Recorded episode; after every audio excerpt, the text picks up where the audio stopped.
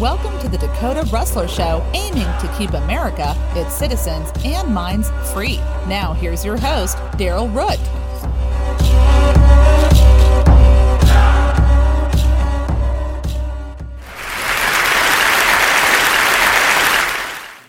Hello, everybody. Uh, thank you, Arbel. I am Daryl Root. This is the Dakota Rustler Show. Today's topic is economic physics, the unseen half. Uh, we're going to get into how the government likes to tell you they are creating wealth and making everybody a little bit richer. And this particular episode is going to debunk that theory. They do not create wealth, all they do is spread it around, taking from one and giving to another. However, before I get into that, I want to do a few shout outs and credits to the people and programs that make this show happen. I haven't done that yet, and I need to do that. First of all, LibreOffice. LibreOffice is a compatible program to Microsoft Office. However, it's free. It does everything Microsoft Office does. I use it to put together an outline and, in some cases, script a program. So I want to do a shout out to LibreOffice. I want to do a shout out to the Audacity program software. It is what I record this program on. It allows me to edit it and put together a really decent show. At least I'd like to hope to think I'm getting to the point where I'm doing a really decent show. Also, want to do a shout out to Arbel Kimmick with Fiverr.com. F I V E R R.com com. She does a great voiceover on the intro and the outro at the end of the show.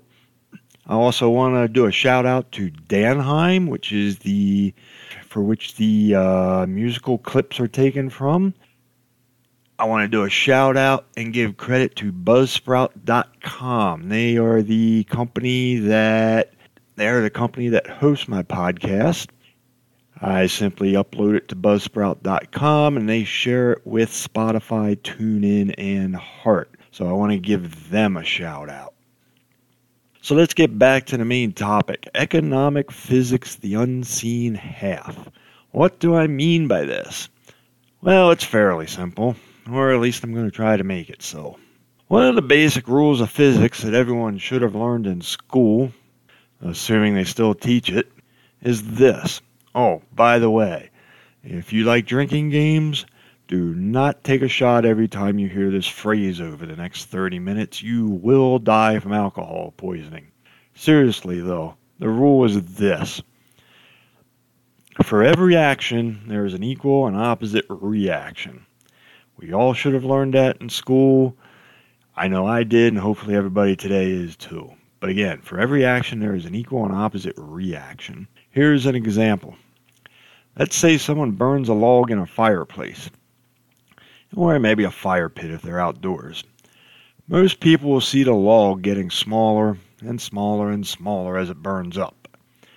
Virtually everyone will acknowledge the heat that it provides. It feels good on a cold night. But do they think about all the unseen chemical reactions that go on? Not only does the burning log provide energy in the form of heat, but eventually it all disperses into various other forms, such as carbon dioxide, and it also leaves a residue of ash, among other things. As I said, for every action there is an equal and opposite reaction. In this case, the physical matter in the log has been redistributed. Let me give you another example, minus the chemical reaction this time. Imagine you're in your kitchen and you want to make a gallon of tea or you have kids, maybe you want to make Kool Aid. Do they still even make that? I don't know. Anyway, you reach up into the cupboard, you grab a gallon jug, and you set it on your countertop. Once you brew a concentrated batch of tea on your stove, which is what I do, you pour it into the jug and then proceed to fill the rest of the jug with water. And voila!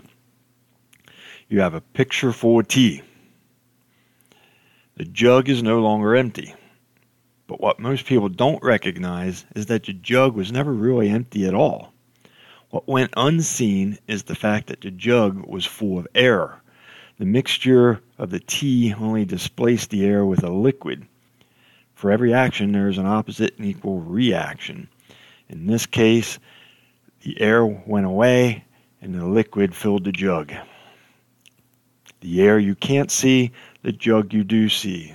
The water in the jug is the government telling you how they're spending their money and how it's creating wealth, but the air is what they don't tell you about. In order to move that wealth around, they have to take it from somewhere else. So, how does this fit in with economics? Well, let's get started. Let's say you have $20 in your right front pants pocket. If you take $20 and move it over to your left front pocket, no wealth has been created, nor has any wealth been destroyed. The money has only been redistributed from one pocket to another. Let's take it a step further. Let's say you give that $20 to your neighbor out of the goodness of your heart. Again, no new wealth has been created, nor has any wealth been destroyed. It has only been redistributed. Your neighbor is $20 richer. You, on the other hand, well, you're $20 poorer. If in turn your neighbor gives that money to, say, oh, I don't know, the local church, again, no new wealth has been created or destroyed. It simply has been redistributed one more time. The process then keeps going and going on and on and on, one right after the other. Now let's take that same situation and add another key factor. If you can grasp this concept, you'll be smarter than 95% of the people out there and that includes many of the so called economic experts. Why? Because most people only see the money factor. They don't see the unseen half, as I mentioned in my title. Let's say you give that neighbor the same $20, but instead of charity, it's because your neighbor cleared your driveway after a snowstorm. You're still $20 poorer, and your neighbor is still $20 richer. However, you saved a lot of time and labor while your neighbor expended a lot of time and labor. Again, for every action, there is an equal and opposite reaction. You save labor, your neighbor expends labor. So now we have a mix of values. If you value your time and labor involved more than the $20, you win. If your neighbor values the $20 more than the time and labor spent clearing your driveway, your neighbor also wins. This is how the free market works between willing partners. However, if you both you and your neighbor value time and labor and the $20 equally, the deal is dead. Why? Because your neighbor will tell you to clear your own driveway. Economics not only needs to consider the money, but all the elements that go into why money exchanges hands. Our government almost always ignores this. They pass taxes and regulations without ever considering how people will respond outside of the money factor. Now let's go one step further. Remember when I said that $20 gets passed forward over and over and over again, making it seem as though everyone is getting richer? Well, it looks true on the surface. As I said, governments at all levels like to remind us of it. What doesn't get noticed is all the loss of transactions that go unseen, the people who didn't get the $20. If you pay your neighbor for that snow removal, that's $20 less you have for food or clothing.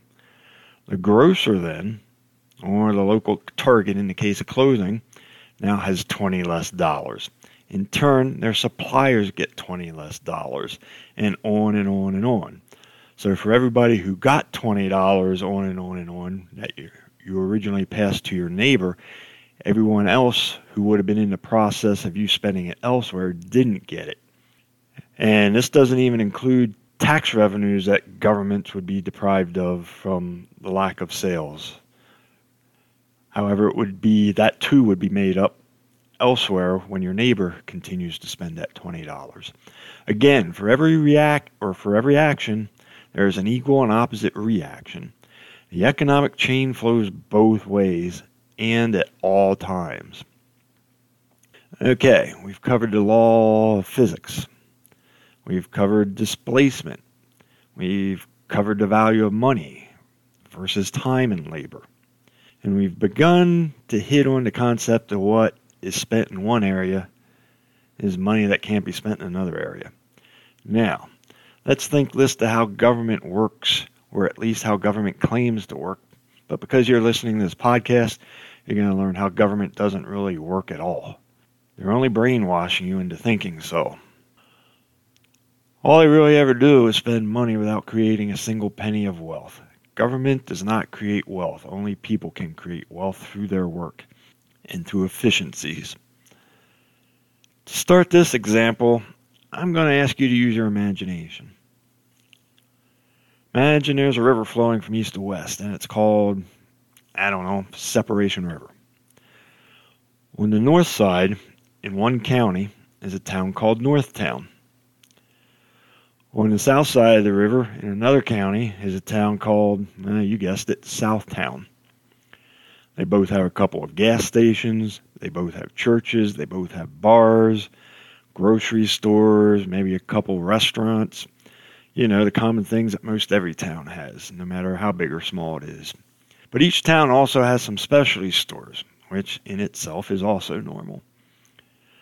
Life generally goes pretty good in each town, but because there is no bridge between the two towns, whenever somebody wants to go to the town on the other side, they have to drive a long way around to wherever the nearest bridge going across the river is.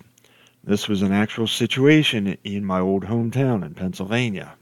There were many places where there were towns on opposite sides of the river, but they had to go to a bigger town to find a bridge to cross over.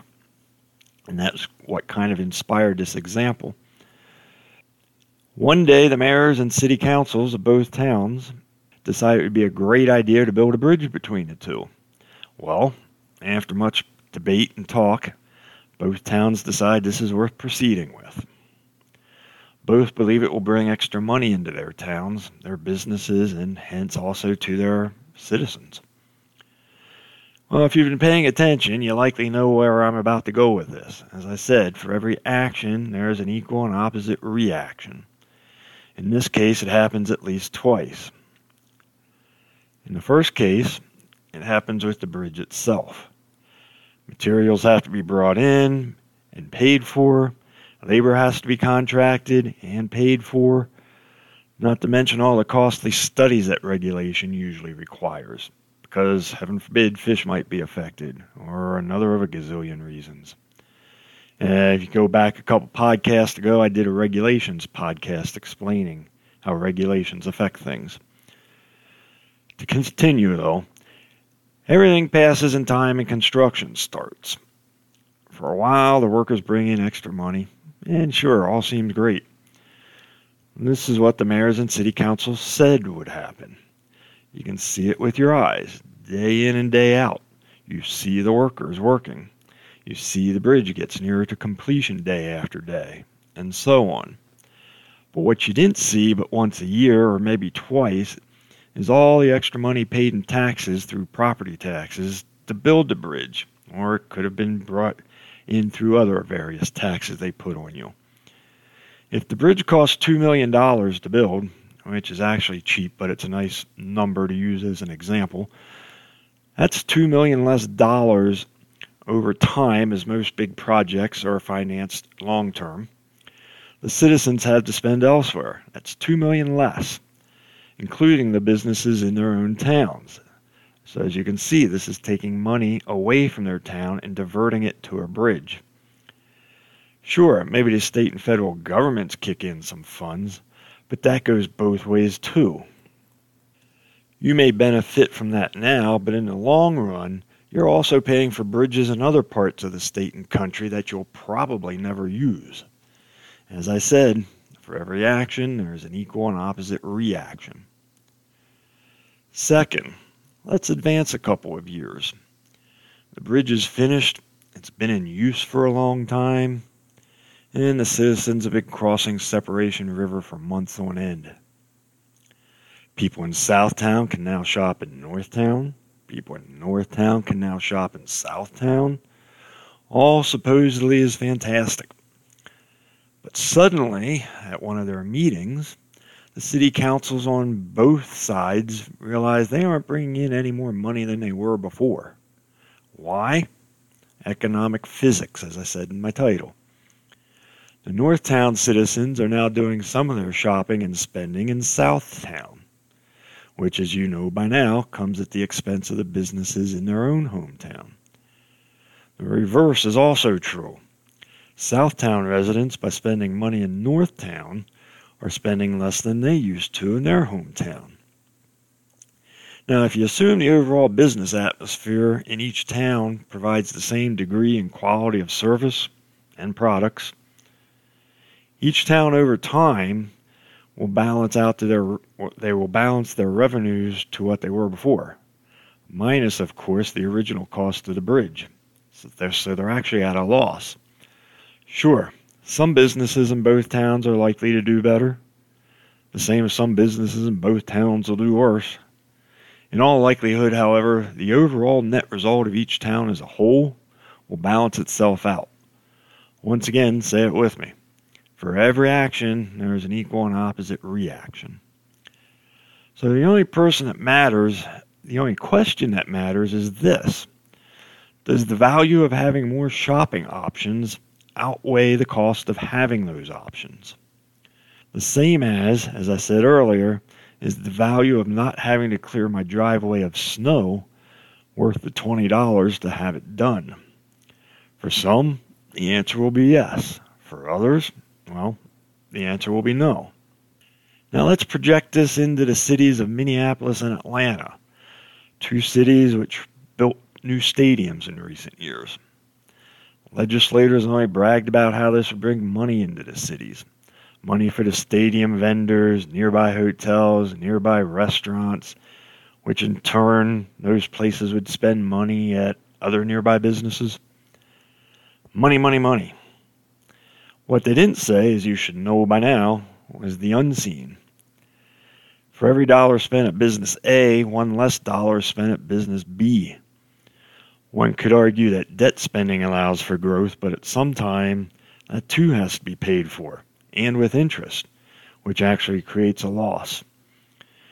At any given time, and everybody needs to understand this, it's integral to this whole thing. At any given time, there is only so much money in the money supply. Government, taxation, and regulation, for whatever reason or purpose they use it on, only redistributes the wealth. It does not create wealth.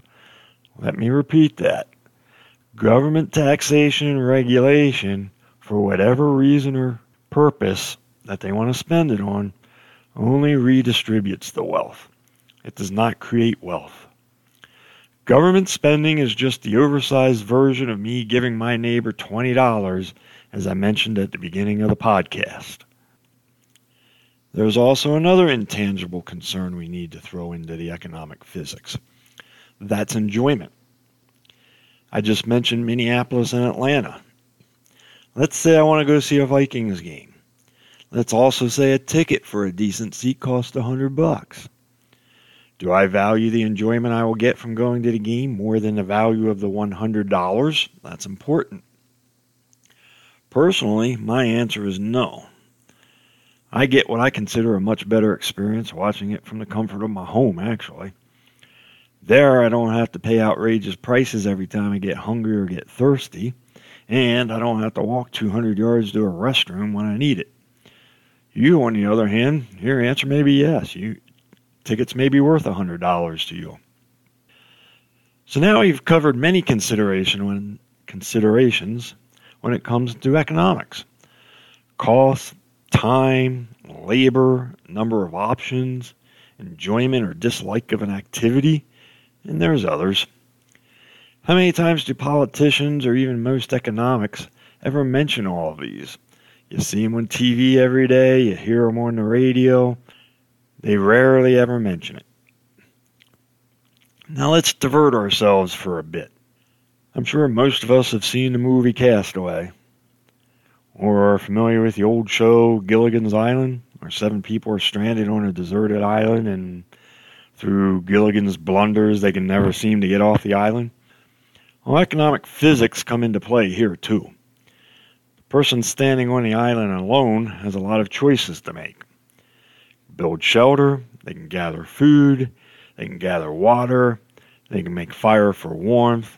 They can design a rescue sign in case there's a plane fly over to see them. They, they need to access safety issues such as dangerous reptiles or mammals and a host of other things. All these things have to be assessed immediately following being stranded. And of course, they're based on a particular situation at the time. If it's storming out, finding shelter will be your first priority. If it's cold, building a fire or insulating yourself will take priority. All things balanced, finding potable water may take priority. After all, we can only live a few days without that. But what all these have in common is this they all come at the expense of the others. If you're building shelter, you're not designing a rescue sign. If you're designing a rescue sign, you're not gathering water. Again, for every action, there is an equal and opposite reaction. But what if you're stranded on that same island with six other people? Food and water requirements will now be sevenfold. It's going to take seven times as much. But building shelter, well, that can be shared. Building a rescue sign can be shared. Gathering firewood can be shared. The most effective way to do things is for each individual to do what they are best at, or at least be in charge of what they're best at, keeping in mind skill, enjoyment, options, and other things. To have people do what they hate doing, or what they're not good at doing, makes for inefficiency. It also makes for bad attitudes. Hence, it lowers full production value. Our economy works in the same way. If government puts in price controls or wage controls, what people used to enjoy doing, it probably won't hold the same value anymore. Lowering the reward almost always reduces the value of what someone does. The consumer may like it because it means lower prices in the reaction, but the producer will not because it means less income for him or her, which is the equal and opposite reaction. As a result, some people will quit. Some businesses will go out of business. And we'll have less of what we need instead of more, which is usually what price controls are put on. This results in something lower than full production value. For every action, there is an equal and opposite reaction. The same thing happens with rent control or low cost housing. If there is little profit to be made, the supply will shrink because few will want to do it. Unless, of course, they value charity above paying their bills. Uh, taxation will have the same effect. If you tax a business and reduce their profits, many will leave the industry for greener pastures. This creates a false shortage in one industry, further driving up prices, and a false abundance of supply in another, driving down prices. In both cases, the consumer is affected one way, while the supplier is affected in the opposite way. And this time you can say it to yourself, I don't think I need to. Needless regulation, then, that which goes beyond obvious safety measures, also has the same effect. It increases the price of production, and more often than not, the cost is passed on to the consumer. As the costs go up, the consumer is less likely to buy the product or service. They will take their money elsewhere. One company benefits at the expense of the other. It happens with every transaction that is ever conducted. This also goes back to the coercionism style of government I talked about in my last podcast, using regulations to alter our behavior. It, in turn, gives us an altered supply and demand equation versus what it would have been had we not done any social engineering. What we truly want has been adjusted to what our overlords demand we want. That, my friends, is not freedom, it's dictating. While the Democrats and the Republicans, while they may both be happy with that, as libertarians, I am not happy with it, and the rest of us libertarians are not happy with it.